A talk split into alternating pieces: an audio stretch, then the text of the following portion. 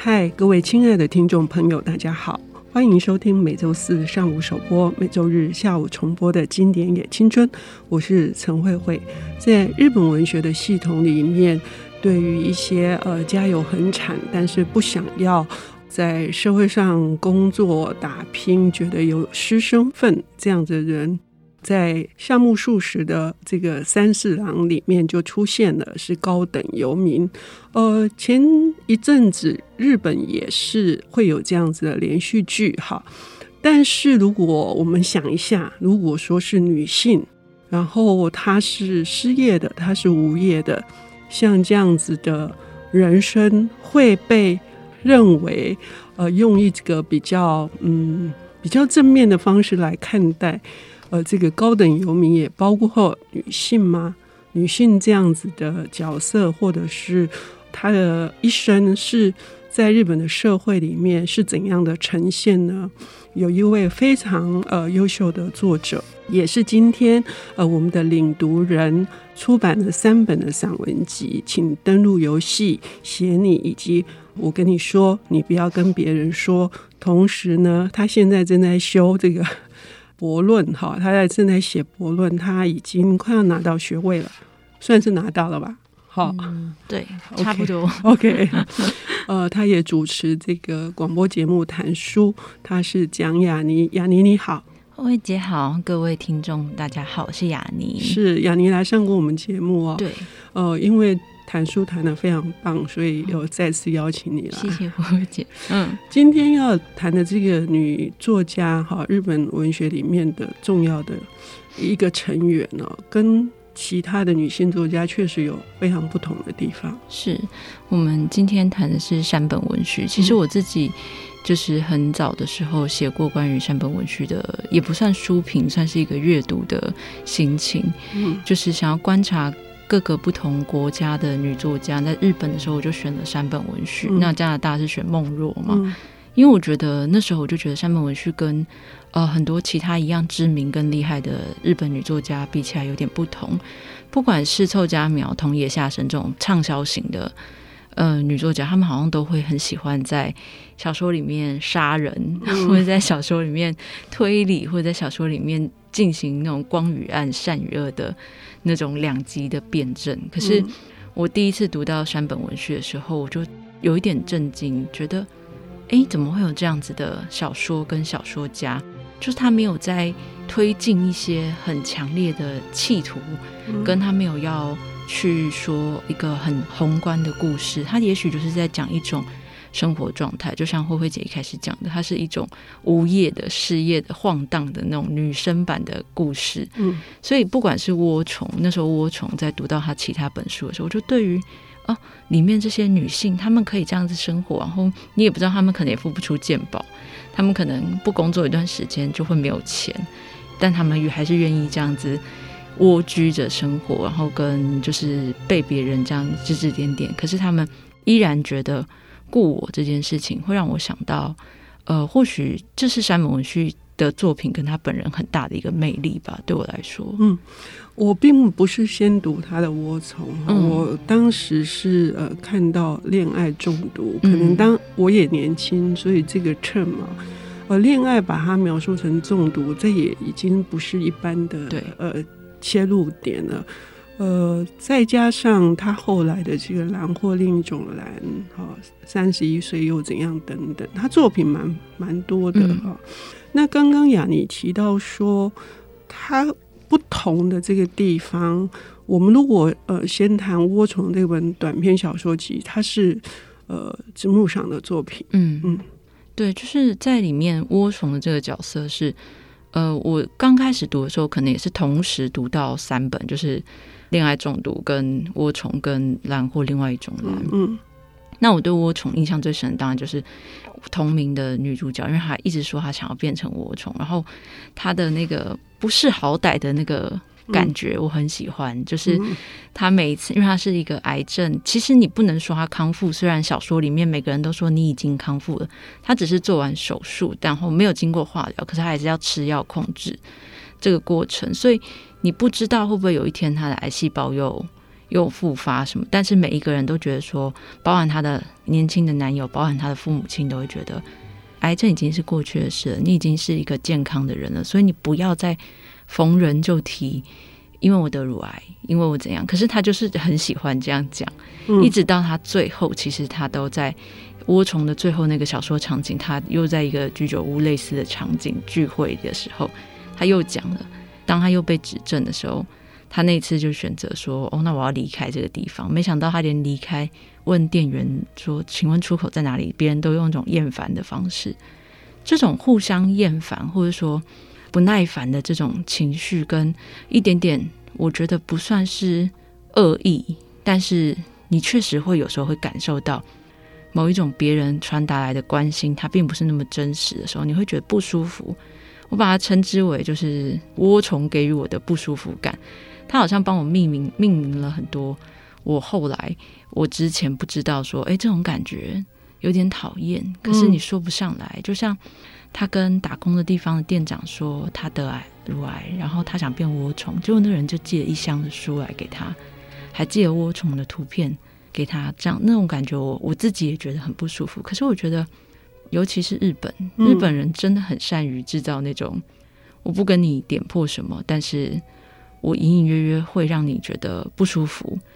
但那种东西，我觉得是山本文绪它的非常非常大的一个书写的特色吧。那是一种，呃，我觉得它是很像摄影的一种手法，就是我们有时候会说，男性的摄影师很擅长拍大的景象，比如说海、嗯嗯、天空，嗯、但是女性的摄影师，日本尤其日本，他们很擅长拍，比如说西瓜子，嗯，比如说某种。蜂鸟的翅膀，那我觉得山本文学很像是这种型的角色，嗯，对，他会拍一些非常细致的一些微型的场景。我自己对这篇作品哈，呃，印象非常深刻的是，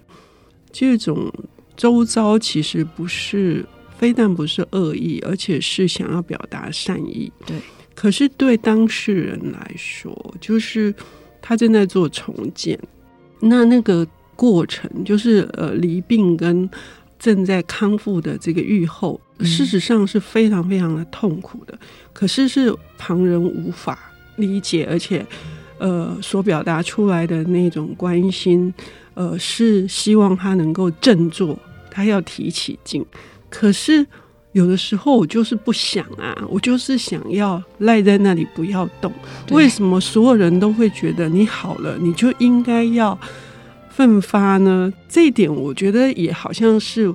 我们有时候人生当中的某个时期会碰到的吧。对，我觉得自从三本文序之后，我可以更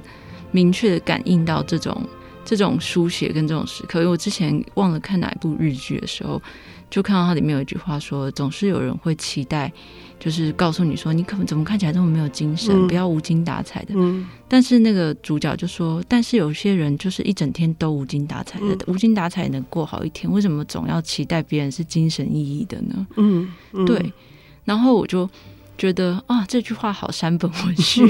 然后包含有时候自己在生活的时候，也会觉得，就是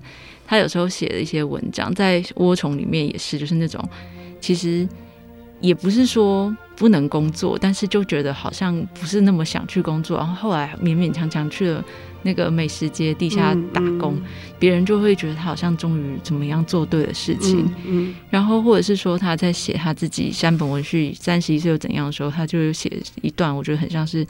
自己的那个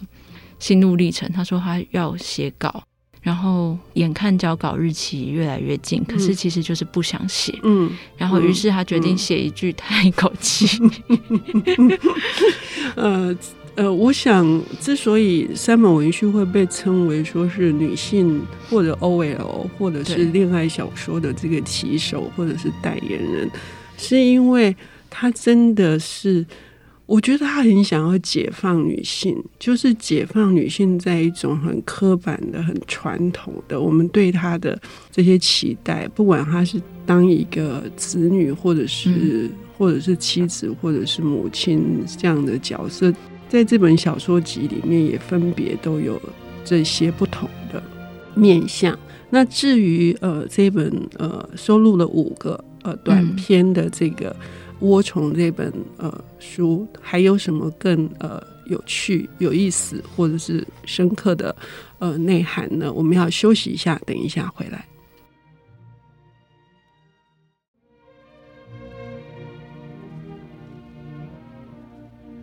欢迎回到《经典也青春》，我是陈慧慧。我们邀请到的领读人是去年出版的散文集。我跟你说，你不要跟别人说。同时，他也是谈书节目的 Podcast 的主持人蒋雅妮小姐。呃，雅妮今天为我们带来的这本书是很遗憾的，在今年中因为呃癌症过世的。日本重要的直木赏作家山本文绪的作品《涡虫》，我们上半段节目已经谈了，也是在谈一个癌症的女性，她在面对这个周遭的时候，她想要用一个完全耍赖的态度。对对，但是这本书之所以拿到直木赏，是每一篇都非常的厉害。呃，雅尼接下来要跟我们谈的是。我觉得我们可以先看看最后一篇，就是这本书的文集的最后一篇是《有爱的明天》。嗯，它是一个这五个篇章里面比较特别的角色，是那个主观视角的我是男性。嗯，然后但是他的主角其实依然是他所看到的那个女性，就是一个她是一个居酒屋老板，然后她算是在一个常客熟客里面。被一个女性缠上，然后那女性很神秘，就是她，就是好像好像既没有鉴宝，然后也没有地方去，然后所以后来她就有一次就是在她一个落难的情形之下把她带回了。我也觉得这些情景也很日本，就是只有日本有可能发生，日剧有可能发生。他竟然把那个女生带回她家住，然后那女生就在他的店里面就是。经常出没，然后有到后来甚至用帮别人看手相来换在店里跟其他人换酒喝，嗯，这样的一个情况之下，他们好像就有一种很奇妙的共生关系。但是我不知道，像是片名叫《有爱的明天》，我就会想说，那那个东西是嗯爱吗？嗯，那为什么是明天呢？嗯，对，就是这种思考。然后到最后，他们的一个算是整个故事的一个爆点或是一个转泪点，就是在。那个居酒屋老板女儿出现，然后他们认识彼此看见，然后导致那个女生消失了一段时间，他再去把她找回来，嗯，然后他再去，不知道是不是因为女儿要移民啊，然后前妻嫁再婚嫁的很好，刺激到他，他去跟他那个蜗居在他家的女性告白这件事，就是种种东西，我觉得非常的交织成非常荒谬跟。跟一个很又偏偏其实很现实的一个一个生活场景，然后很像在很多的日本的，你觉得它是电影，但其实它根本是纪录片，它是社会新闻的那种角落。像是我很喜欢看的一个日本的那个综艺节目，叫做就是跟拍去你家那种感觉，就是你永远不知道那些事情其实都是真实的，就是那些去到帮你付计程车钱，在街头拦你，然后你深夜。摄影机、摄影队跟你回到你家，听你讲你的故事，拍你家的那个东西，嗯、就是我觉得在《有爱的明天》里面，我看到山本文绪，嗯，又一个让人家眉头一皱的女性的角色里面，就是那个现实的东西。所以我会认为山本文绪在我心中其实是一个非常现实派、非常现实主义的一个小说家。这件事情也是我觉得他。呃，可能就像慧慧姐所说，她一直想要为女性提供不同的生活方式的一个切片。嗯，对，我们不是除了人母人妻，然后或是白领 OL 之外，我们其实还有一个别的东西，像涡虫一样的东西存在。嗯，呃，涡虫的这个隐喻，当然是因为涡虫不管切成多少段，它都会重生回来嘛。对。但是最讽刺的是说，它被切除的乳房却不是那么容易。嗯、然后下辈子又在哪里？他下辈子想当涡虫，这个愿望会显得很可笑，因为他现在正在为现实所苦。我觉得这些反差跟呃对照，确实是像直木赏的这些呃评审委员说，嗯，三本文绪有一种超能力那种超能力是洞察了，其实是我们看不见的人生的本质。就是所以雅尼刚刚谈的这个这一篇，我听众朋友仔细的去看，可能会觉得说奇怪，为什么他的女人都是这些，甚至会觉得是非常随随便便的女人，嗯、或者是会觉得大家会觉得说你负起责任来，或者是什么？哈，对，嗯，像《恋爱中毒》里面，我印象深刻有一个女生，她是。说买跑车就要买跑车，嗯、然后导致他没有钱，他就住在跑车上面，然后去那个健身中心洗浴。嗯，那时候就是你都会想要对他笔下的人物说：“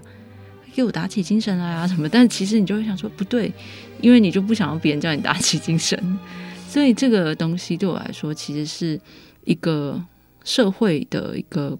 很善于观察的东西，但没有一个，我觉得倒不是说有个优劣。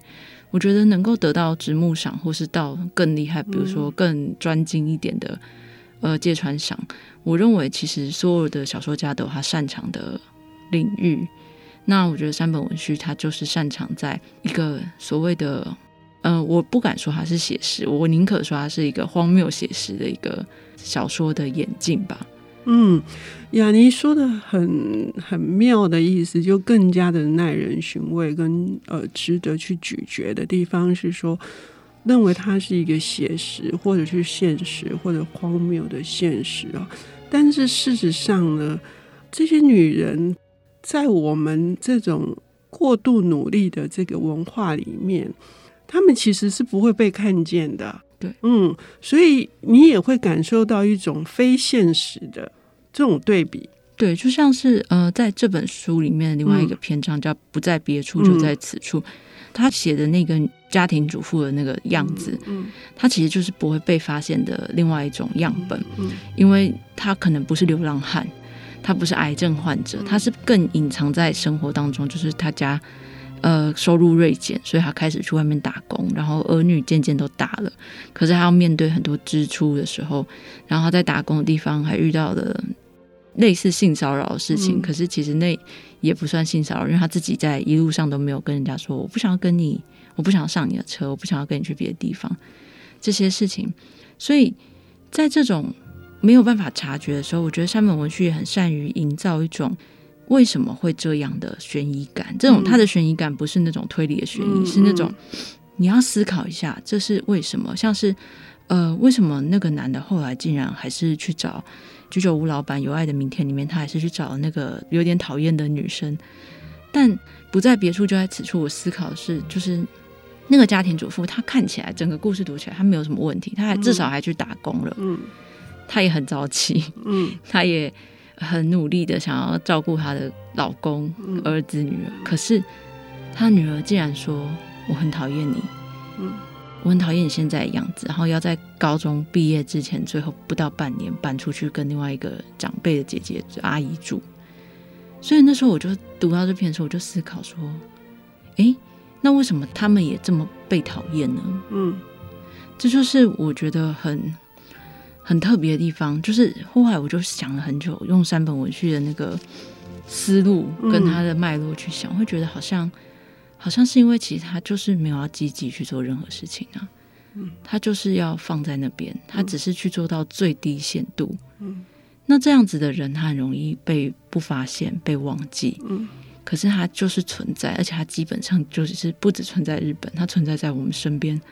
很多人。甚至可能是我们的母亲、我们的阿姨，就是你，你就会知道说，哦，原来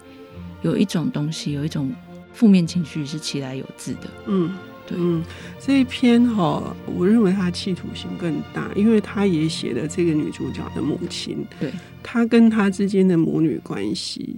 她也是从关心，然后到忍受，然后到讨厌。那他自己也会去回头来看，他跟他女儿之间是不是也是这样？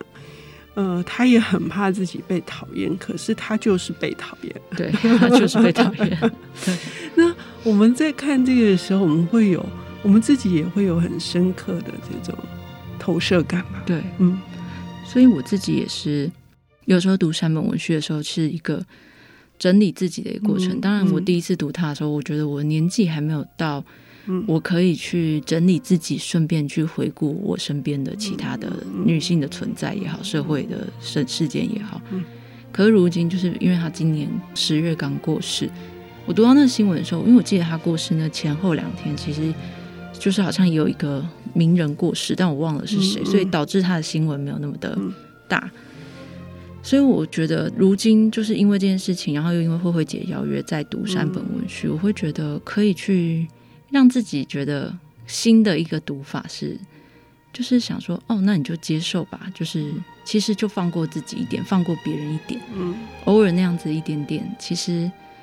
就是又怎么样呢？嗯，非常棒哈的结语。前阵子有一部日剧，就是逃避虽然可耻，但是有用。对，然后这本书里面有一句话是，也是一般正常人会说的：休息跟逃避是不一样的。说这一句话的也是一个家庭主妇，但是她也是为了。她的生活焦头烂额，那么这里面还有非常多的层次，非常的值得我们来一读。谢谢雅尼，嗯，谢谢慧慧姐，谢谢大家。